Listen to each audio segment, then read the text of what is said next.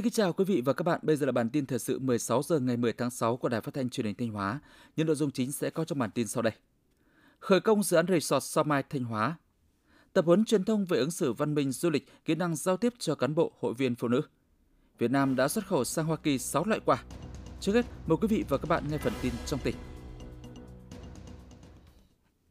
Sáng nay mùng 10 tháng 6, tại xã Thọ Lâm, huyện Thọ Xuân, tập đoàn Sao Mai đã tổ chức lễ khởi công dự án Resort Sao Mai Thanh Hóa. Dự lễ khởi công có đồng chí trong ban thường vụ tỉnh ủy, Nguyễn Văn Thi, Phó Chủ tịch Thường trực Ủy ban dân tỉnh, cùng các đồng chí trong ban thường vụ tỉnh ủy, lãnh đạo một số ban ngành địa phương trong tỉnh. Dự án Sao Mai Thanh Hóa do tập đoàn Sao Mai làm chủ đầu tư, được xây dựng trên diện tích gần 54 ha với kinh phí đầu tư giai đoạn 1 là 1.400 tỷ đồng. Dự án có vị trí cách cảng hàng không Thọ Xuân chưa đến 10 km, cách khu di tích quốc gia đặc biệt Lam Kinh 1 km. Trong giai đoạn 1, khu resort Sao Mai sẽ bao gồm các phân khu trung tâm điều hành, khu dịch vụ, trung tâm tổ chức sự kiện, khách sạn 5 sao, nhà hàng nổi, khu làng Việt, khu biệt thự 4 mùa, khu villa, khu tắm khoáng, khu bungalow trên hồ, sân golf và công viên cây xanh. Khu đảo Ngọc, vui chơi giải trí là khu vực biệt lập với các khu chức năng khác. Ở đây sẽ hình thành theo tính chất trải nghiệm thiên nhiên với các chủ đề khác nhau, khu thương mại, mua sắm cao cấp, khu vui chơi giải trí gồm nhạc nước, night club, khu dịch vụ chăm sóc sức khỏe. Phát biểu tại buổi lễ, Phó Chủ tịch Thường trực Ủy ban dân tỉnh Nguyễn Văn Thi khẳng định, trong những năm qua, tỉnh Thanh Hóa luôn nỗ lực cải thiện môi trường đầu tư, tạo điều kiện thuận lợi nhất để các doanh nghiệp đầu tư trên địa bàn tỉnh. Việc tập đoàn Sao Mai lựa chọn đầu tư khu resort nghỉ dưỡng cao cấp tại Thanh Hóa là quyết định đúng đắn vì đây là dự án hứa hẹn đem lại hiệu quả, góp phần khai thác tiềm năng thế mạnh du lịch văn hóa của vùng đất bề dày lịch sử Lam Kinh, Thọ Xuân. Đồng thời đồng chí đề nghị tập đoàn Sao Mai tập trung huy động nguồn lực, triển khai đồng bộ các giải pháp kinh tế kỹ thuật, đặc biệt là các giải pháp về môi trường để dự án sớm hoàn thành đưa vào khai thác và phát huy hiệu quả bền vững.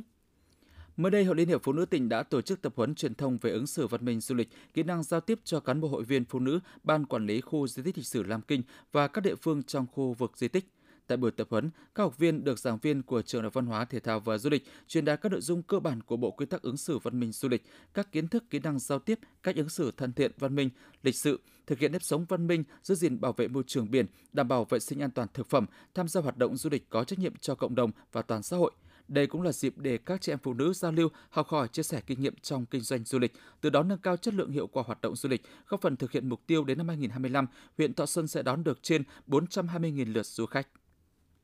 Sáng mùng 10 tháng 6, lễ hội bánh trưng bánh dày 2022 đã diễn ra tại sân đền Độc Cước, thành phố Sầm Sơn.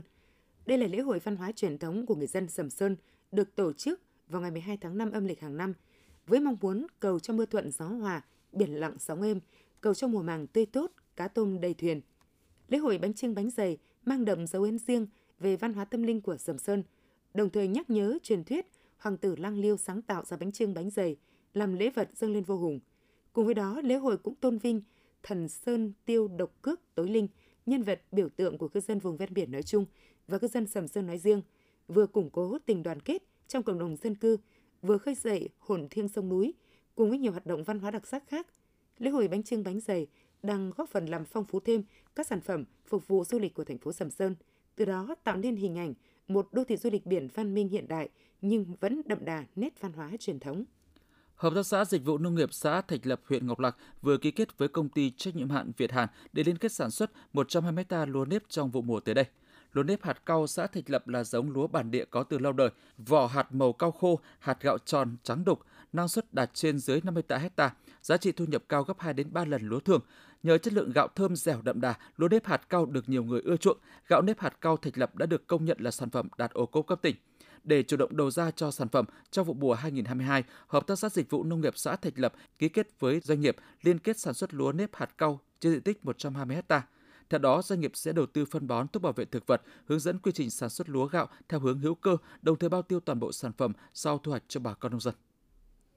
Tiếp nối thành công từ đêm nhạc mùa nhớ tối thứ tư ngày 15 tháng 6 tại không gian bên hồ lãng mạn của TTV, khán giả yêu nhạc sẽ được đắm mình trong những giai điệu bolero nồng nàn của đêm tình nhân với nhiều ca khúc nổi tiếng về tình yêu. Đêm tình nhân là câu chuyện tình yêu được kể bằng âm nhạc với những giai điệu nồng nàn xa xiết của Chờ Đông, Nhớ Người Yêu, Biển Tình, Sầu Tím Thiệp Hồng, Chuyện Hẹn Hò qua phần biểu diễn của hai ngôi sao dòng nhạc bolero Trung Quang và Hà Vân. Đêm nhạc bên hồ, chủ đề Đêm tình nhân được bắt đầu vào lúc 20 giờ thứ tư ngày 15 tháng 6 Chương trình sẽ được livestream trên fanpage của Đài Phát thanh Truyền hình Thanh Hóa.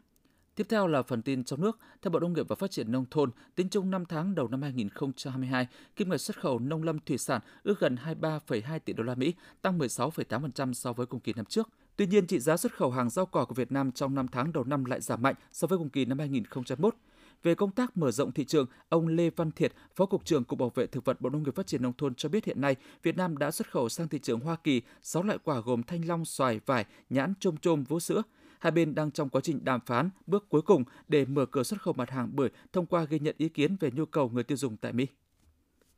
Thị xã Sông Cầu được xem là thủ phủ tôm hùm của tỉnh Phú Yên. Hiện tại đã tới kỳ xuất bán nhưng các hộ nuôi tôm hùm tại đây gặp khó khăn khi giá tôm giảm sâu, lại vắng thương lái đến mua. Giá tôm hùm vào đầu tháng 6 này rất thấp so với các năm. Cụ thể, tôm hùm bông có giá khoảng 900.000 đồng một kg, tôm hùm xanh 600.000 đồng một kg, giảm 300 đến 600.000 đồng mỗi kg so với thời điểm này năm trước. Hiện tại tôm đang trong mùa thu hoạch nhưng không thể bóng dáng các thương lái Trung Quốc đến thu mua như những năm trước.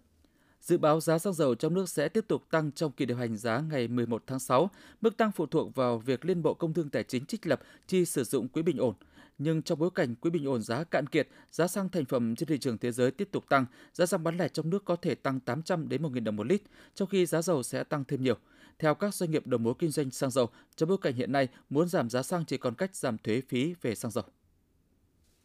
Đoàn công tác liên ngành tỉnh Bạc Liêu vừa phát hiện một cơ sở giết mổ lợn tập trung ở thị trấn Châu Hưng, huyện Vĩnh Lợi có hành vi bơm nước vào lợn để tăng trọng lượng. Trước đó khoảng một tháng, cơ sở này cũng đã bị phát hiện có hành vi tương tự. Các công nhân cho biết thuê bơm nước vào lợn với tiền công là 50.000 đồng một con. Hiện tỉnh Bạc Liêu đang tăng cường công tác mật phục nhằm bắt quả tăng các cơ sở giết mổ có hành vi gian dối. Mặt khác, các đơn vị cũng tổ chức tuyên truyền, yêu cầu các chủ cơ sở ký cam kết không thực hiện hành vi bơm nước vào động vật nhằm bảo đảm an toàn thực phẩm cho người dân. Sở Y tế tỉnh Tiền Giang cho biết đến trung tuần tháng 6 này, tỉnh Tiền Giang phát hiện hơn 650 ca mắc sốt xuất huyết, trong đó có hai trường hợp đã tử vong. Các địa bàn có nhiều ca bệnh sốt xuất huyết là huyện Cái Bè, Cai Lậy, Châu Thành, thị xã Cai Lậy và huyện Chợ Gạo. Trước tình hình này, Trung tâm Y tế các huyện thị thành thị trong tỉnh kết hợp với chính quyền đoàn thể triển khai chiến dịch diệt long quăng, diệt mũi. Tất cả các hộ gia đình tại vùng có dịch và có nguy cơ phải được kiểm tra giám sát các dụng cụ chứa nước, các vật dụng có thể làm nơi sinh sản của mũi, giám sát chặt chẽ việc xử lý triệt để ổ dịch xuất hiện giám sát chặt chẽ việc xử lý triệt để ổ dịch sốt xuất huyết tại địa phương, tổ chức phun hóa chất 100% các hộ gia đình thuộc khu vực ổ dịch, đảm bảo phun hóa chất đúng kỹ thuật. Bác sĩ Nguyễn Hiếu Nghĩa, Phó Giám đốc Trung tâm Y tế thị xã Cai Lệ cho biết, địa bàn có 8 ca bệnh sốt xuất huyết tử vong do nhập viện muộn, công tác dập dịch đang được tăng cường. Sáng nay mùng 10 tháng 6, lãnh đạo xã Châu Hồng, huyện Quỳ Hợp, tỉnh Nghệ An cho biết mấy ngày gần đây, gần 300 giếng của người dân đã có nước trở lại. Theo ông Trương Văn Hóa, Chủ tịch Ủy ban dân xã Châu Hồng cho biết, đoàn địa chất Bắc Trung Bộ hiện đang tiến hành khoan thăm dò tại các điểm bị sụt lún để tìm nguyên nhân.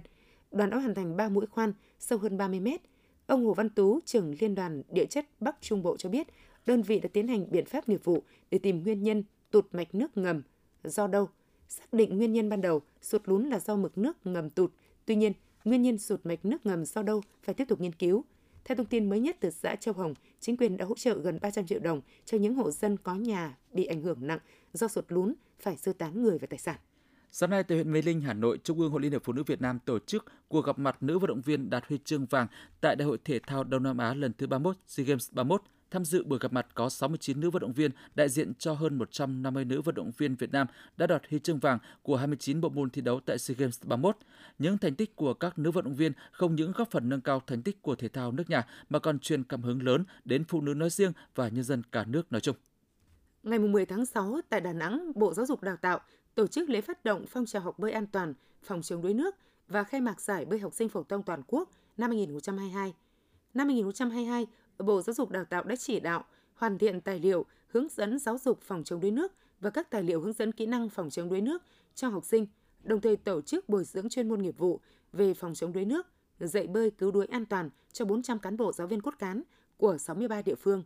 Dịp này, giải bơi học sinh phổ thông toàn quốc năm 2022 được khai mạc với sự tham gia của 700 vận động viên đến từ 26 tỉnh, thành phố trên cả nước. Các vận động viên là học sinh các cấp tiểu học, trung học cơ sở, trung học phổ thông sẽ thi đấu theo thể thức các cự ly cá nhân và tiếp sức theo các nhóm tuổi quy định, tính thời gian trực tiếp để xếp thứ hạng.